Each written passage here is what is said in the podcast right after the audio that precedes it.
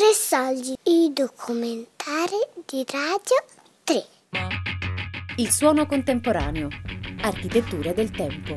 Di Carla Fioravanti.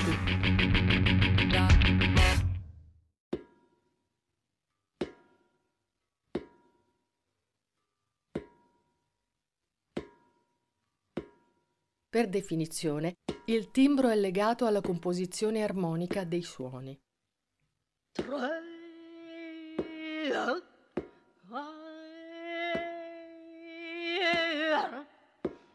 tratta di una qualità distintiva di suoni identici per altezza e intensità, ma provenienti da fonti diverse.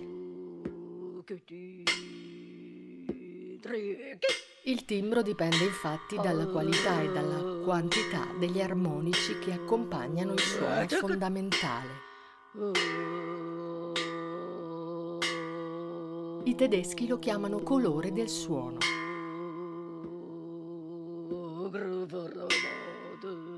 Forse il timbro potrebbe essere visto come un passaggio che invita a scendere nella profondità del suono per poterlo cogliere in tutta la sua intensità.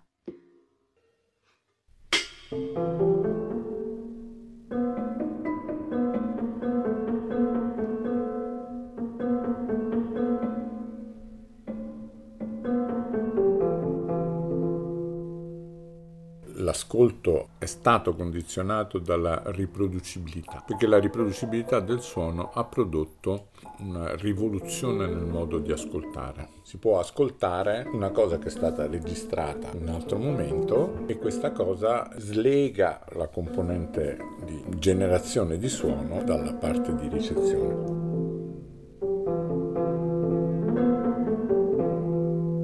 In questi 50 anni le nostre orecchie sono abituate a ricevere, conoscere, ad avere delle musiche di tutto il mondo. Il mondo, a partire dagli anni 60, era un, una specie di risveglio come non mai. La musica in Occidente e la nostra musica, soprattutto quella grande tradizione europea, era troppo ignaro, anche se c'erano alcuni studiosi, alcuni musicisti curiosi, interessati alla musica di altri popoli. E qui sto parlando dell'Oriente, Medio Oriente, Africa. Noi selezioniamo suoni, selezioniamo materiali, dovremmo essere forse un po' più attenti, più attivi, più precisi nell'ascoltare. Però come ingresso siamo un po' più deficitari di quello che dovremmo essere anche nella nostra selezione.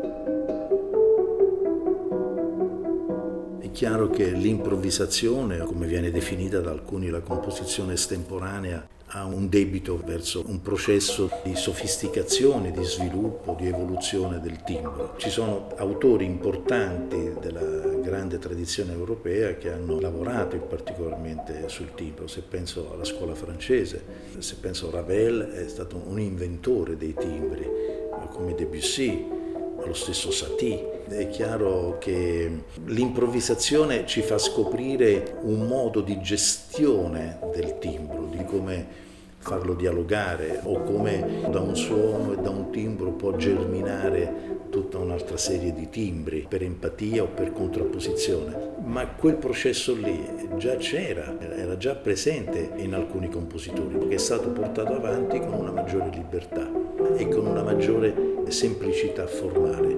Pensiamo a un autore come Sibelius, o quanto hanno fatto le scuole dell'Est, pensiamo a Sostakovich, o tutta la scuola che va da Arvo Pärt a Cancelli, che è una musica tendenzialmente eufonica, ma anche molto costruita sul timbro.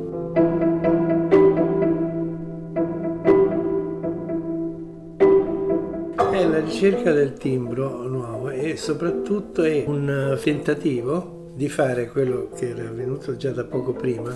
Io la chiamo scrittura necessaria, no? necessaria a esprimere qualcosa che per ora non abbiamo ancora i mezzi di esprimere. Simboli vari, simboli diversi, le grafie diverse, tutto il pentagramma, però non si è creata una nuova scrittura.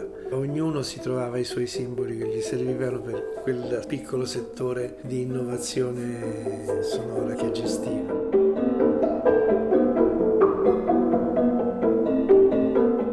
Insieme all'emancipazione del timbro è ovviamente venuta fuori l'emancipazione del rumore. Il rumore è diventato una componente fondamentale della musica, anche perché lo è sempre stato. Oggi il rumore è considerato dal punto di vista scientifico come un disturbo dell'informazione, quindi qualsiasi cosa può essere rumore. Non entra a far parte del segnale. Il rumore è qualsiasi cosa che disturba il segnale. La differenza tra segnale e rumore dipende dall'intenzione dell'ascoltatore. Questa è una componente fondamentale, ma questo l'aveva capito benissimo John Cage. John Cage aveva capito due cose fondamentali. Prima di tutto che il rumore poteva far parte della musica maniera prepotentemente musicale, non per una mania di voler equiparare tutto, ma che proprio faceva già parte della musica e poteva ancora svilupparsi. Questa è una cosa. L'altra grossa intuizione di Cage è stata sul silenzio. Il silenzio, l'assenza e di segnale e di rumore in realtà non esiste. Cage io ci ho lavorato un paio di volte. Una volta era al metà degli anni 70, 76-77 e lui aveva organizzato un, happening al Teatro delle Arti qui a Roma. Eravamo dieci strumentisti, c'era lui e Merce Cunningham, è una cantante che non mi ricordo chi era. Allora c'era Merce Cunningham che girava per il teatro in bicicletta, insomma, faceva di tutto.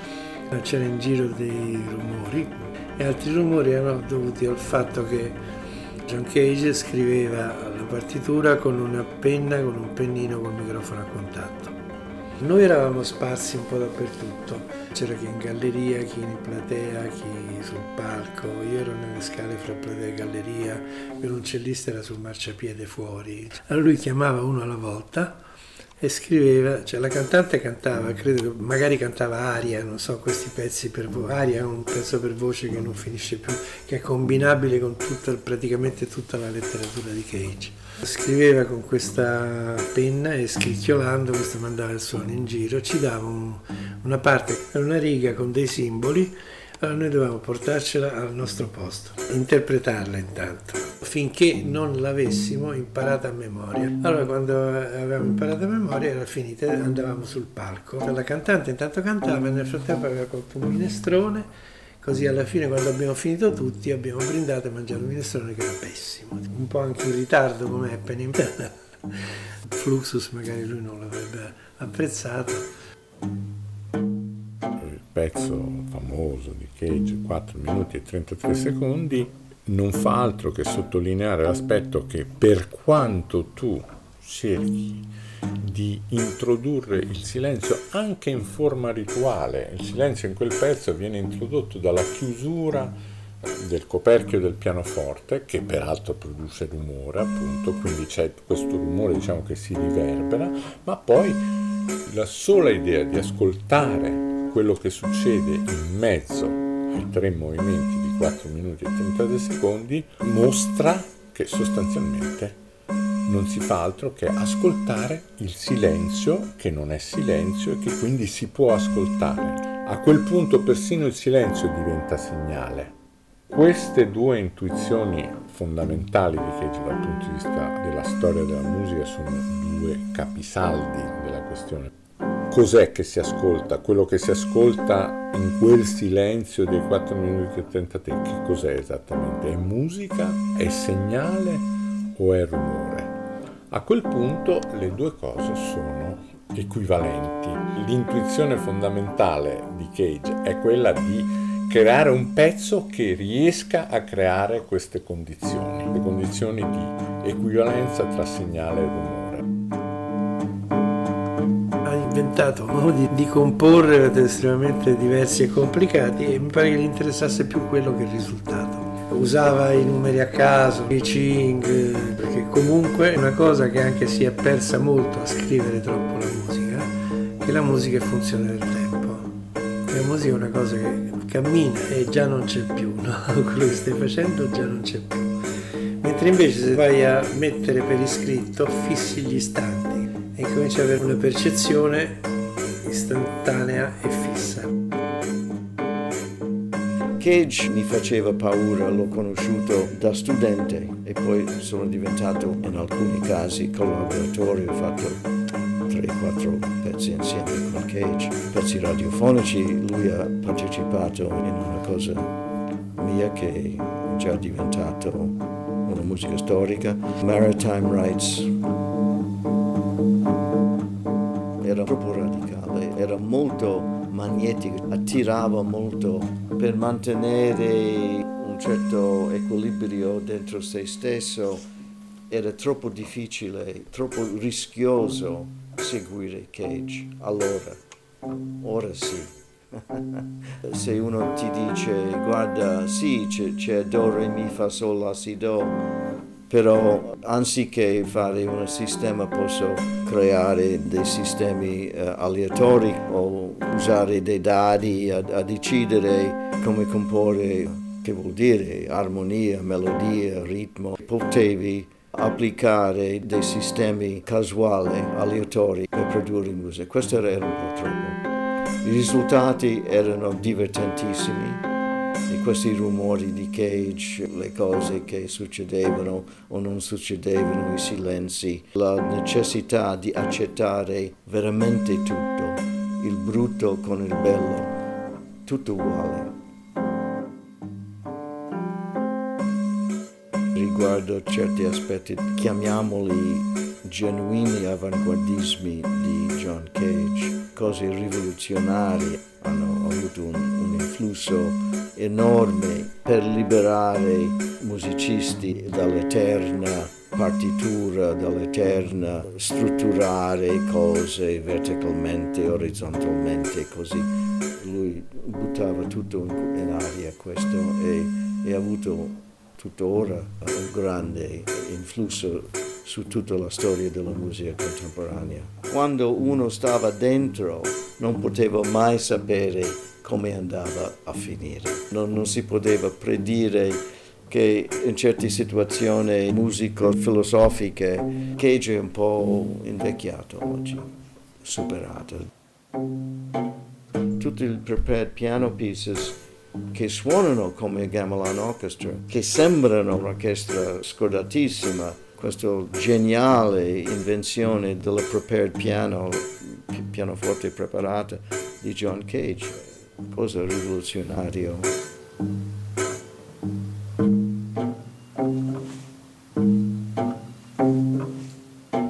When I hear what we call music,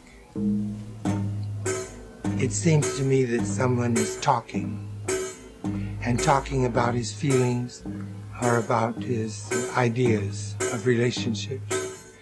But when I hear traffic, the sound of traffic here on 6th Avenue, for instance, I don't have the feeling that anyone is talking. I have the feeling that uh, sound is acting.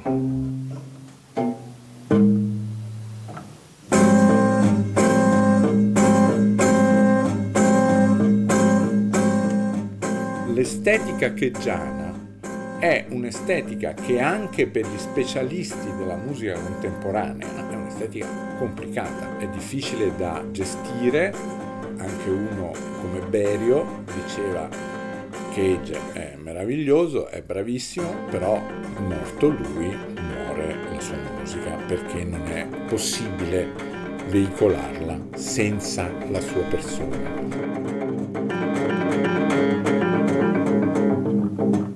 con le voci di Giorgio Battistelli, Nicola Bernardini, Alvin Curran, Giancarlo Schiaffini.